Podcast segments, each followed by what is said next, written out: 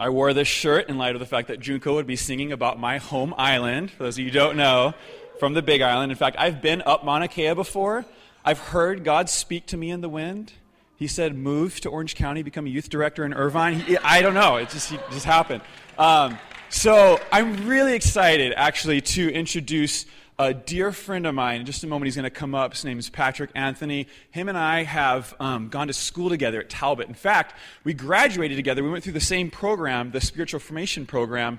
Um, we got to even walk together. We sat side by side and walked together to get our diplomas. So lots of fun memories with this guy. Um, his wife Ann and his two kids are here. Um, he works at a church in Orange, Trinity Presbyterian, and he speaks there. But he took um, a week off to come speak with us. And so, if you all could give him a nice warm welcome, Patrick Anthony. Anthony.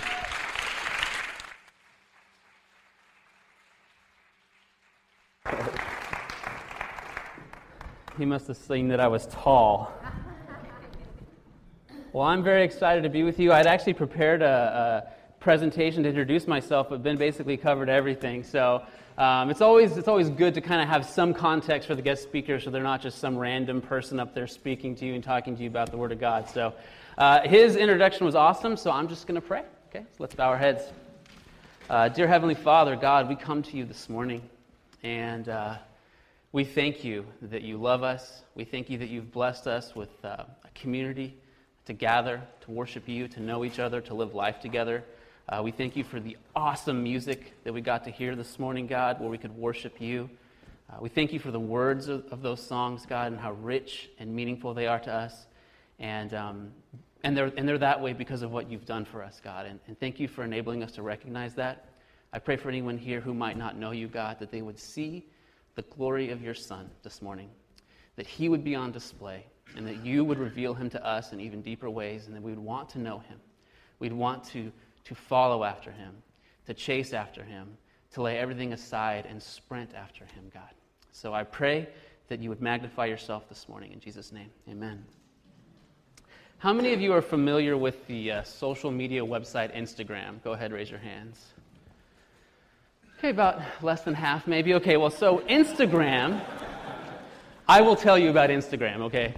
Instagram, I don't even have an Instagram account, my wife does, but I know about it. So, Instagram is this website where you primarily post pictures, right? But they're not just ordinary pictures. You can add a border to them, you can put a filter on them, and all of a sudden your ordinary life becomes extraordinary. I read this article recently. It was called The Agony of Instagram. Yeah. And what it talked about was there's these haves and the have nots of Instagram, right? There's the people who go to Paris, post their filtered photo of Paris, and their life looks wonderful and, you know, inconceivable. And then there are other people who look at these photos and actually experience acute emotional pain. They, they, they envy so desperately the lives that they see lived through the filter of Instagram. And so the article, he comes to the end and he says, unless 150 million users decide to go off Instagram cold turkey in mass, Instagram envy may turn out to be an epidemic with no cure. It's a little bit of hyperbole there, but I think what's so fascinating about it is never once does the author suggest that we have an envy problem. The problem is Instagram. Instagram, in my mind, is just a benign website where you post pictures and you can kind of like make them pop a little bit. But for him, he sees this as, as, as making people's lives look so extraordinary that it causes other people to envy. And in our passage today, we see the same dichotomy. We see the Pharisees who think we have, a, we have an Instagram problem. And we see Jesus who says, no, no, no, no. We have an envy problem. So if you want to open up your Bibles to Mark chapter 7. We're going to look at verses 1 through 30, so I'm not going to read everything right now because it's kind of long. Um, but just to give you guys some context for the book of Mark, uh, the book of Mark is, is the fast paced gospel. So Jesus shows up on the scene, God, the heavens open up, Jesus gets baptized, God comes and says, This is my son in whom I'm well pleased. Next thing you know, Jesus is, is casting out demons, he's healing people, he's in conflict with the Pharisees all this stuff is going on and it's happening quick, quick, quick, quick, quick. And we basically see two questions that run on parallel tracks with the book of Mark. The first question is who is this guy, right? Because he's got innate authority, he's got innate power. And so he's coming in conflict with, with the social powers of the day, right? But the other question is where's all this going? because we see this conflict and we think to ourselves, something's got to happen, something's got to come to a head eventually. And in our passage today, the conflict is just heightened. We see it just kind of come into a little bit clearer focus because obviously we know the end. Jesus is God, He dies for our sins. Okay, but in our passage today, we see it heightened. So the Pharisees, they, they see in our passage today, they see Jesus' disciples and they're eating and they haven't washed their hands. And the Pharisees say, Hey, Jesus, why are you letting your disciples eat without washing their hands? You know what the traditions of the elders are. And Jesus says, Hey, hey, you guys made up all those traditions. In fact, those traditions actually subvert the commands of God.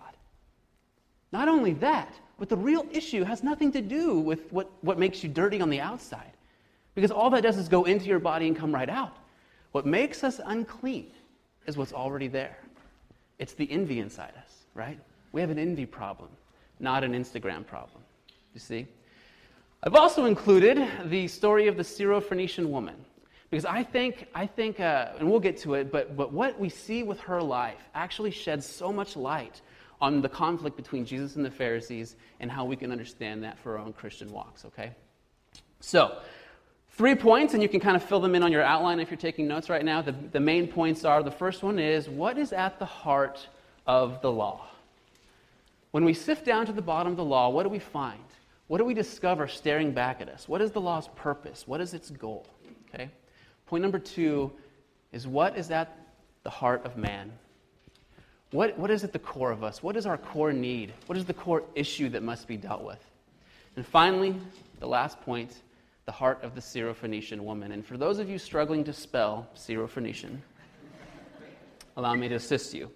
S Y R O P H O E N I C I A N. So, what, did, what do we see about her? What, what, is, what is at her heart that actually sheds light on the heart of the law and the heart of God? Okay? So, first point the heart of the law. What is at the heart of the law? Have you ever wondered that? What is, when you sift down in it, what is its purpose? What is its goal? Well, in this passage, we see two perspectives on that. We see the Pharisees' perspective, and we see Jesus' perspective. Okay? So, point A on your outline the Pharisees believed that the law reveals God, who he is, his character, and what is pleasing to him. The Pharisees believe that the law reveals God, who he is, his character, and what is pleasing to him. And doesn't that sound right to you? Aren't you thinking, I think that? I don't see a problem with that. The Pharisees believe that. I believe that. Well, let me tell you something else the Pharisees believed. See, the Pharisees believed that they were already God's people. They didn't believe that they had to obey the law in order to earn their position with God. They already believed it. In fact, let me use, the, let me use a Christian term. They believed they were saved by grace. How is that possible? How can, how can the Pharisees believe that the law reveals God and that they're saved by grace and, and then be wrong? Well, here's what they did they switched the ends with the means, right? So the, the end of the law is just to know God. That's the end, to, to know his character, to know him. In John, it says, This is eternal life, that you may know God. That's the end. And they had used that as the means the means to blessing, the means to living a moral life, which resulted in earthly blessing. Okay, so they had flipped that. Um, and, and it kind of makes sense too, right? If you go back to Deuteronomy, in Deuteronomy, uh, you know, Moses tells this. In Deuteronomy, they just come out of Egypt, right? They spend 40 years in the wilderness. They're going into the promised land. And, and and Moses says, Hey, when you guys go into the promised land, if you obey all these rules, you obey all these laws, it will go well for you. If you disobey all these laws, it will not go well for you. Right? So it's like they're not crazy for thinking that. They're thinking, all right, well, I want to obey the laws because I want it to go well for me. And then what happens? They go into the land. They disobey all the laws, and it goes terrible for them. Right? The uh, northern kingdom, uh, the Assyrians come and drag them off. The southern kingdom, the Babylonians come and drag them off. And the Jews are sitting there in Babylon, Babylon thinking to themselves, We're his chosen people. How could this have happened? And they're scratching their heads and they go back and they start reading the law and they read where it says, If you obey all these commands, it will go well for you. And if you don't, it won't. And they thought, Huh, that's it. We're going to obey all the rules. And so they got back into the promised land, they rebuilt the temple, and they were dedicated to obeying all the rules. Like There's no way you're going to get them to not obey the rules. In fact, if somebody even suggests that we don't obey all the rules, that's an issue because for them, what it meant was God's dis- displeasure and their society crumbling. That, that's what's going on for the Pharisees here in our passage. So um, now we're into the text. So, verse 1. The Pharisees and some of the teachers of the law who had come from Jerusalem gathered around Jesus and saw some of his disciples eating with food or eating food with hands that were defiled, that is, unwashed. The Pharisees and all the Jews do not eat unless they give their hands a ceremonial washing, holding to the tradition of the elders.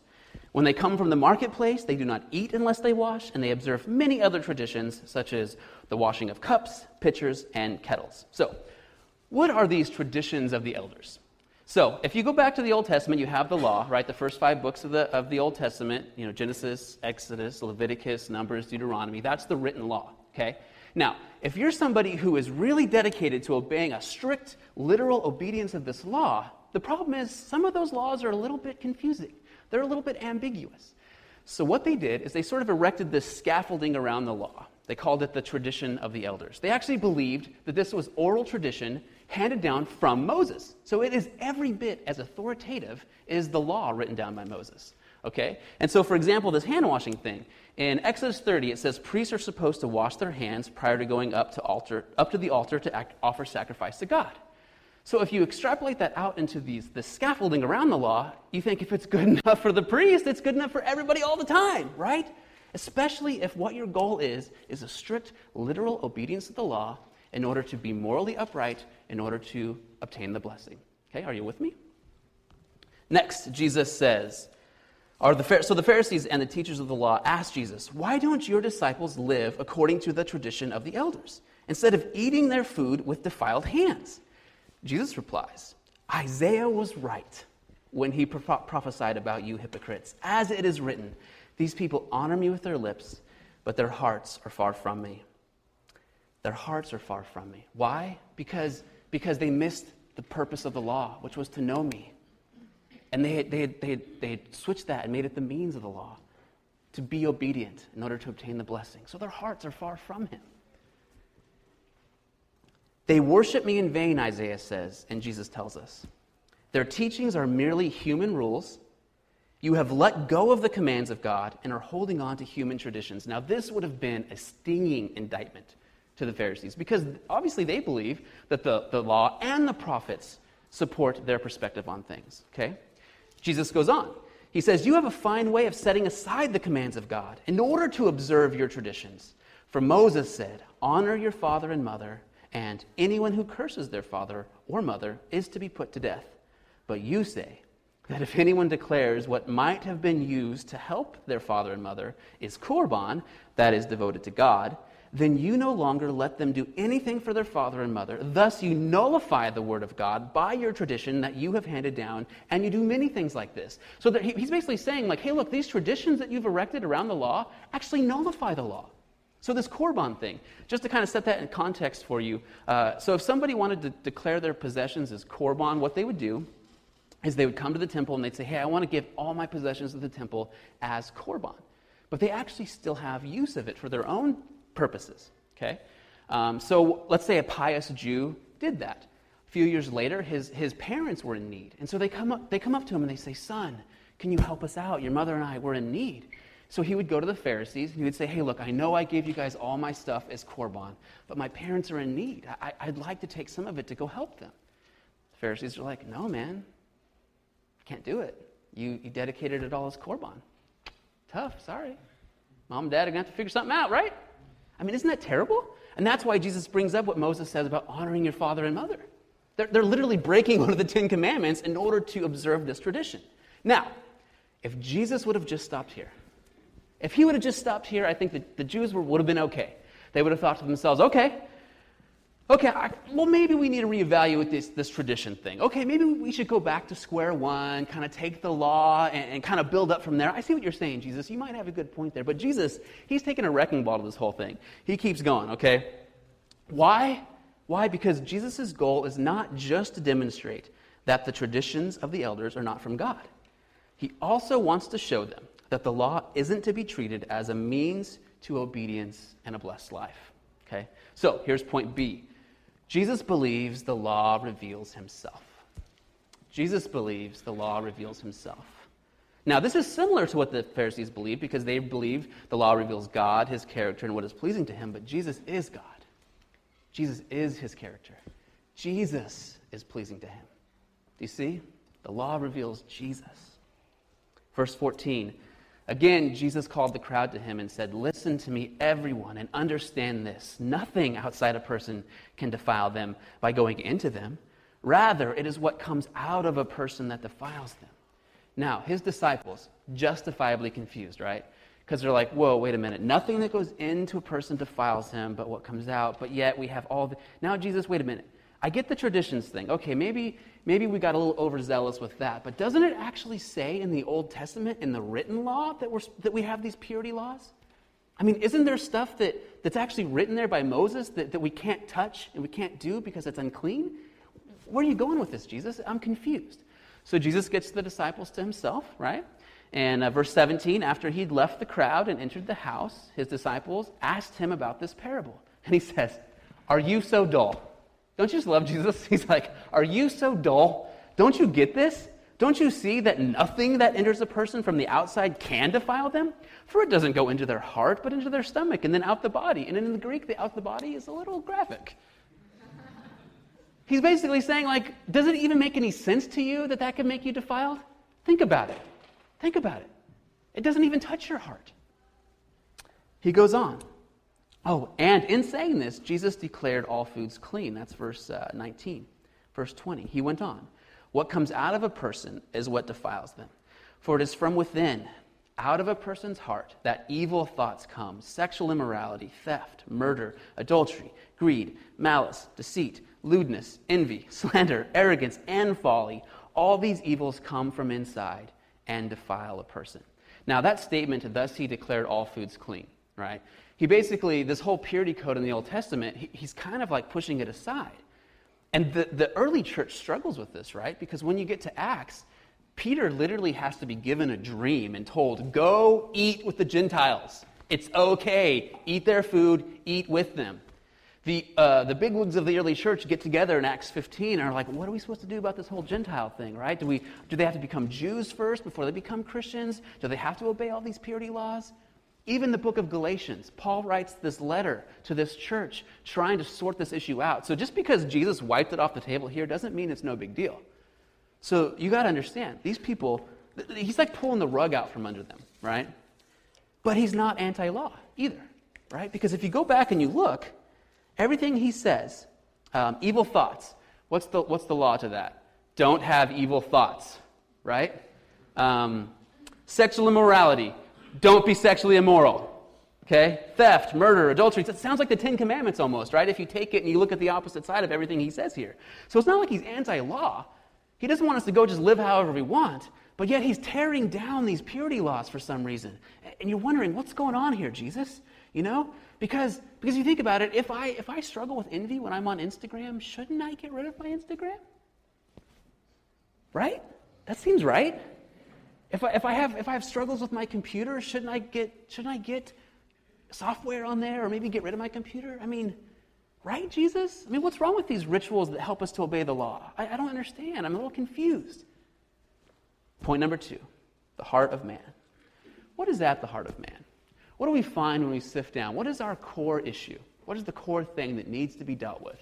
Okay, again, there's two perspectives on this. The Pharisees have their perspective, Jesus has his perspective. The Pharisees, the core issue at the heart of man, this is point A, is ritual, cultural, and religious uncleanness.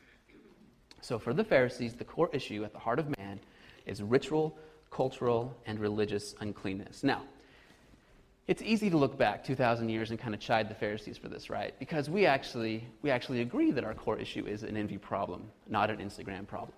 And we see the Pharisees trying to solve this problem with this ritual observances, and we think, you know what, there's, there's clearly something wrong there. So, uh, you know, obviously we're better than that, right? We don't do that. Or do we? Or do we? Think about it.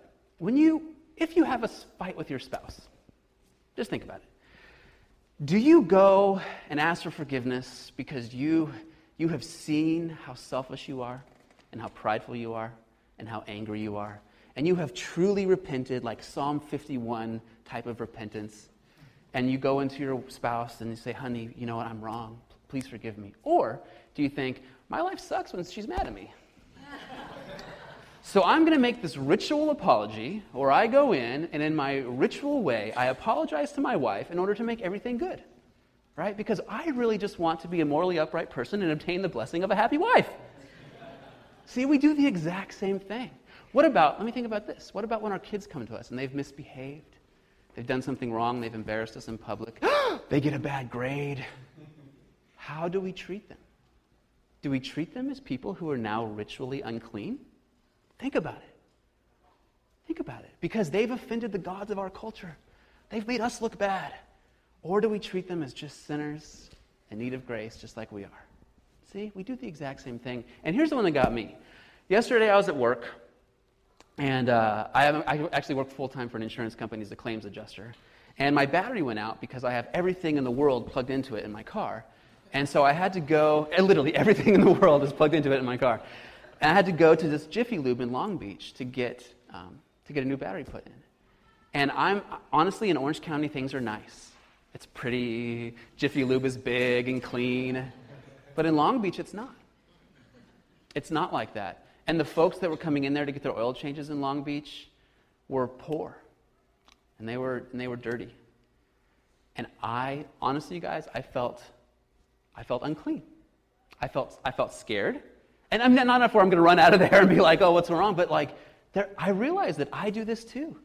There's this, there's this wickedness in me that separates us by our ritual, our ability to maintain the rituals of our, of our culture, right? Because because I was blessed with, with parents who, who gave me a head start and I, was, I got an education, you know, but some, some people weren't blessed with that. Some people have, have massive struggles right? And they don't have the ability to maintain our culture's ritual, rituals to, to compete with the religion of America. They don't have the ability to do that. And so are they unclean? But isn't that how we, isn't that how we feel? Isn't that how we respond to them in the depths of our hearts? You know? So we confess our Christianity, but we operate in our daily lives as committed followers of the ritual, cultural, and religious observances of our land. We're committed to comfort, cleanliness, wealth, and all the religious observances that come along with it. Regular dinners out with friends, regular attendance at our kids' sporting events. Not that these things are wrong, but what are we more committed to in the depths of our hearts? Right?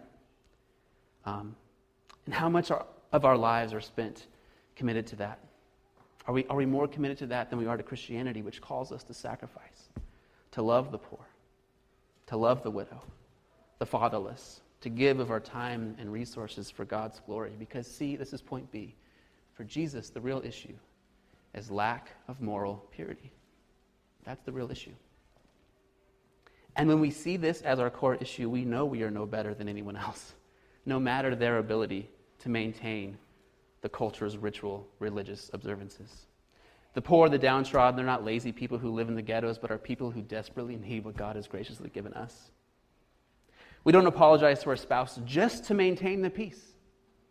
We allow our spouse to unearth the truth of our sinful hearts. And then we repent. And then, then we discover God's grace, right? See, by, by going through this ritual and trying to maintain this, this moral uprightness and this blessing that comes from it, we actually miss God's grace. We miss, we miss what makes Christianity abundant. See, we can love our children for who they are and where they are without being disturbed by how their failure to keep the rituals of our culture's religion reflects back on us. And if we see our core issue as being a lack of moral purity at the core, then we are desperate for Jesus and driven out into this life in sacrificial mission so others will know what he has done for us and what he can do for them. Point number three the heart of the Syrophoenician woman. So, what is it about what happens with this lady that actually helps us kind of understand what's going on here? Okay? Uh, point A there. The Syrophoenician woman, she is utterly unclean. Right? If we look at the, at the Jewish sort of paradigm that Jesus is operating in, this woman is completely on the outside. She is a Greek. She is a woman. She has likely never kept any of the ritual purity codes in her entire life. Okay? So we're at verse 24. Jesus left that place and went to the vicinity of Tyre. He entered a house and did not want anyone to know it, yet he could not keep his presence secret. In fact, as soon as she heard about him, a woman whose little daughter was possessed by an impure spirit came and fell at his feet. The woman was Greek, born in Syrian Phoenicia. She begged Jesus to drive the demon out of her daughter. And he says to her, verse 27, First, let the children eat all they want, he told her.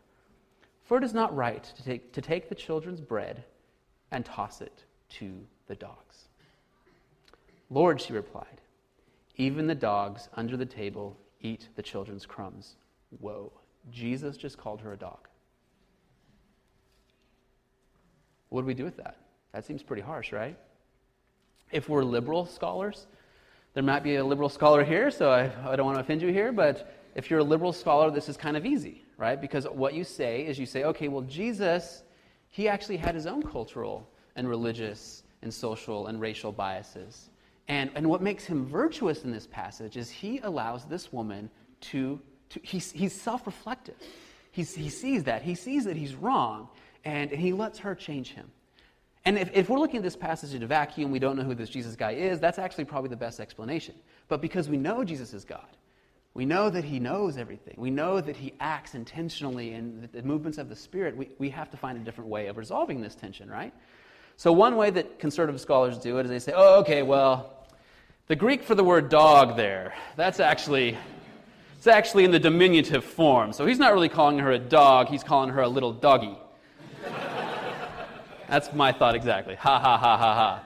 Because what you're doing is you're taking away one like blunt, cruel, you know, you know, remark, and you're just replacing it with condescension. To me, it doesn't really help Jesus' you know case here. The other way of doing it is being like, ah, he was just kidding. Jesus was just joking around, right? He knows this lady, right? He created her.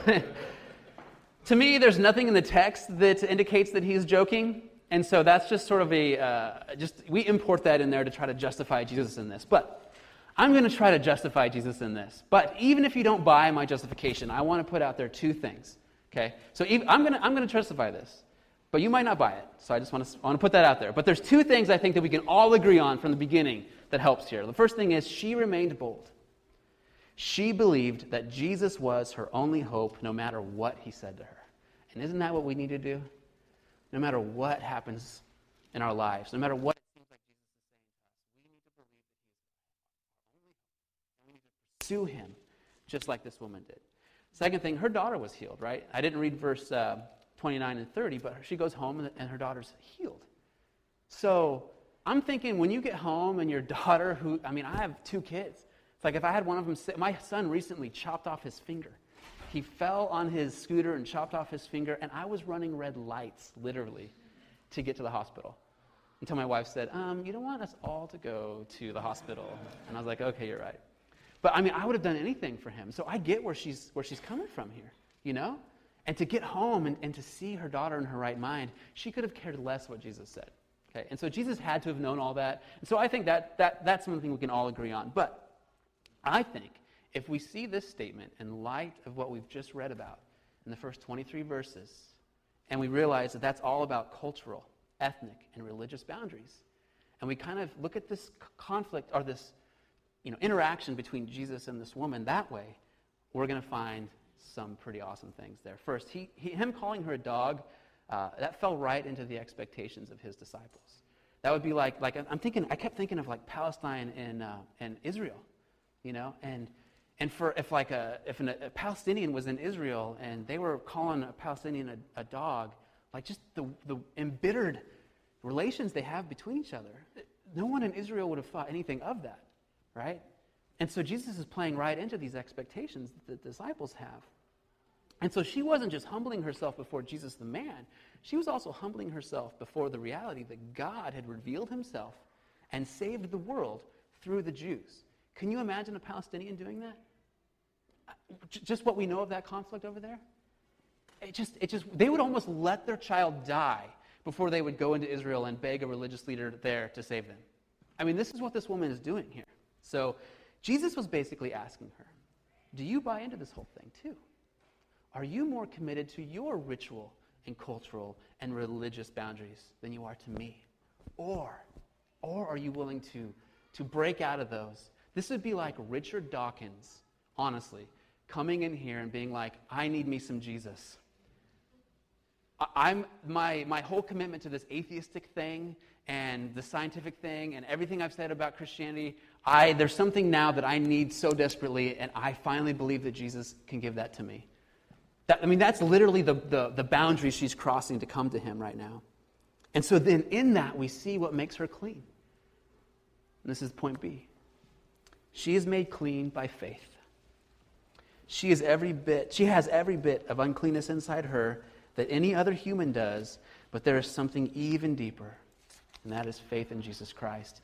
And that is why when we look inside our hearts and we see that envy, we see that immorality, we see that pride, right? And that's not the deepest thing in us. If you've come to know Jesus Christ as Savior, the deepest thing in you is Him and faith in Him and belief that what He says about you is true.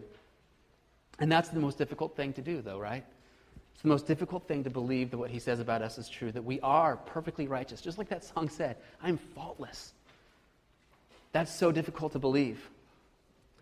And for many people in our culture, crossing that boundary is so difficult. But how do we encourage them to do that? How do we woo our culture into crossing that boundary? We have to cross it first. We have to see how embedded we are and how, how much we've incorporated Jesus into our specific ritual, right? Our specific American religion of success and comfort. See, we have to be willing, just like Jesus did when he came after us, to cross that boundary first. And then our culture our culture will think, what is going on here? I saw this video recently um, about this woman who married, a, uh, she dated this man for 10 months, and then, and then he got into a car accident and had a brain injury. And so they went through a couple years where she was side by side with him, helping him through this. He was confined to a wheelchair. He couldn't communicate for the first part of it. And she married him anyway. And, and what I read, it talked about all these people going on, and all these non Christians going on and just being like, just baffled by this, right? Because if, if, I mean, I know me when I got married, honestly, my expectations, I, I had things that I wanted for me, you know? And, and to, to marry intentionally out of just pure self sacrifice, for us to choose to do something other than our normal religious observances to our culture's religion, to us, for us to set aside those things and to reach out into this world and sacrifice and to give up these things, risk not having you know, all, this, all this stuff that we feel so important to love other people, that's terrifying. In fact, it feels like we're going to be deprived, doesn't it? It feels like we're not going to have everything we need if we do that. You know, because I got to take, I got to make sure that my house payment, I got to make sure my 401k, I got to make sure all these things. I want my kids to have a good life. I want them to, to be morally upright so they can obtain the blessing, right? Don't we? Or do we want them to know Jesus? Don't we want them to know Jesus? More than anything else? But we're afraid that we're going to miss out. We're afraid that, that it's going to be somehow something less. But see, this woman was satisfied with the crumbs. She was satisfied with the crumbs. See, she knew that even a crumb from Jesus was more than enough, more than she could ever hope or imagine. If you look in Mark chapter 6, Jesus feeds the 5,000.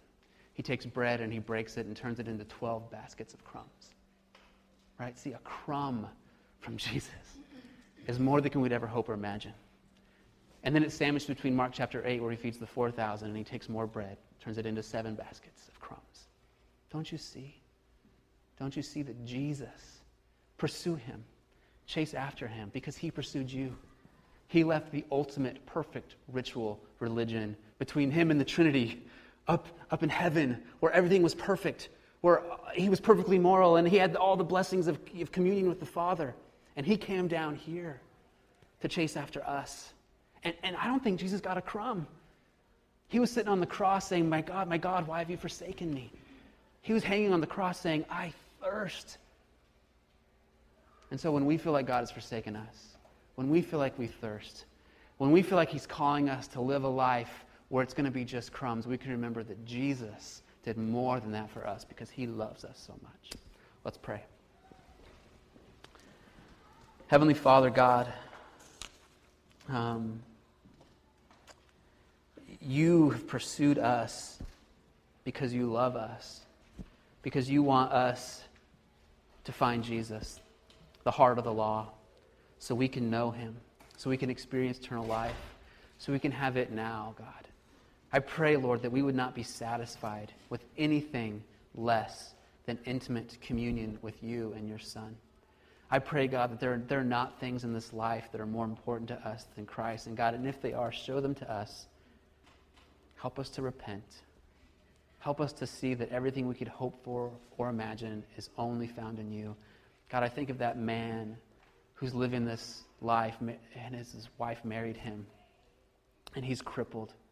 God, he, we're, we're all, we're like him. All of us are like him, God. And you married us. We had nothing to offer you, God, but you came down, and in your grace, you chose us. And so I pray, God, that, be, that that reality, that reality would burst out of our hearts and motivate us out into mission, God.